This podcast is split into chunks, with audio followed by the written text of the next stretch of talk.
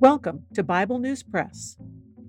Our goal is to discuss biblical faith beyond cliches and buzzwords, whether such words are religious or political. Sometimes we sit around the table and fellowship. Sometimes we do a little time travel. It is all part of our journey with our Abba Father, who has given us the key to life. We do it with Jesus, and we do it together. Welcome. Hi, I'm Laura, and today we are time traveling to Genesis chapters 10 and 11. So, without further ado, as reported by Bible News Press via the Genesis Review, Babel Peace Summit leaves many questions unanswered.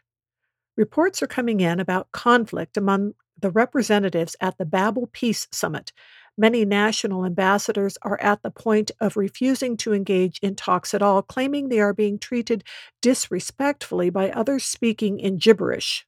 Factions are said to be forming as groups are communicating in what are suspected to be cleverly devised verbal codes.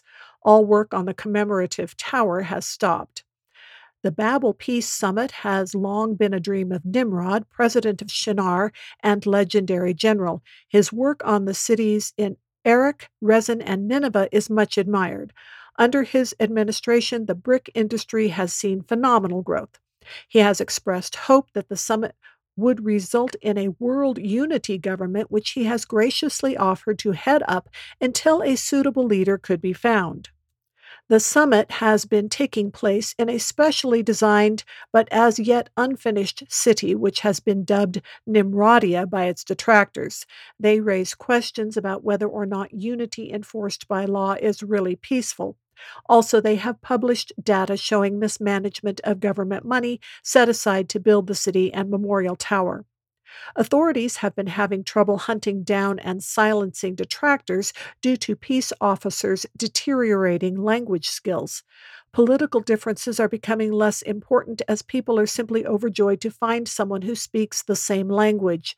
Groups based on language are forming to make plans to move to new locations. Our group is looking for both a baker and a weapons specialist. That is the Bible News Press segment for today but not the end of our journey.